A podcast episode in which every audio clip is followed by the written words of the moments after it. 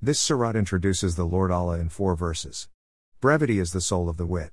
Each verse contains sea of meanings, I shall try to give a little explanation of each verse. 1. Say the Lord Allah is singularity. 2. The Lord Allah is independent. 3. He is neither begotten nor he begets. 4. And there is none like him. There is no singularity in universe. Everyone and everything can be broken down into further parts. Molecules down to atom, to electrons, to quarks to nothingness. Everything is composed of parts, but the Lord is a singularity and has no individual parts. Then what is meant by hands of the Lord or eyes of the Lord? Permanence belongs to the face of the Lord, rest everything is impermanent. When he desires, he can extend an arm, but the arm itself is not a separate entity like ours.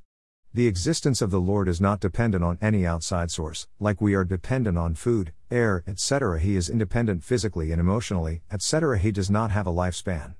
He is not like generation one after the other. He does not regenerate himself.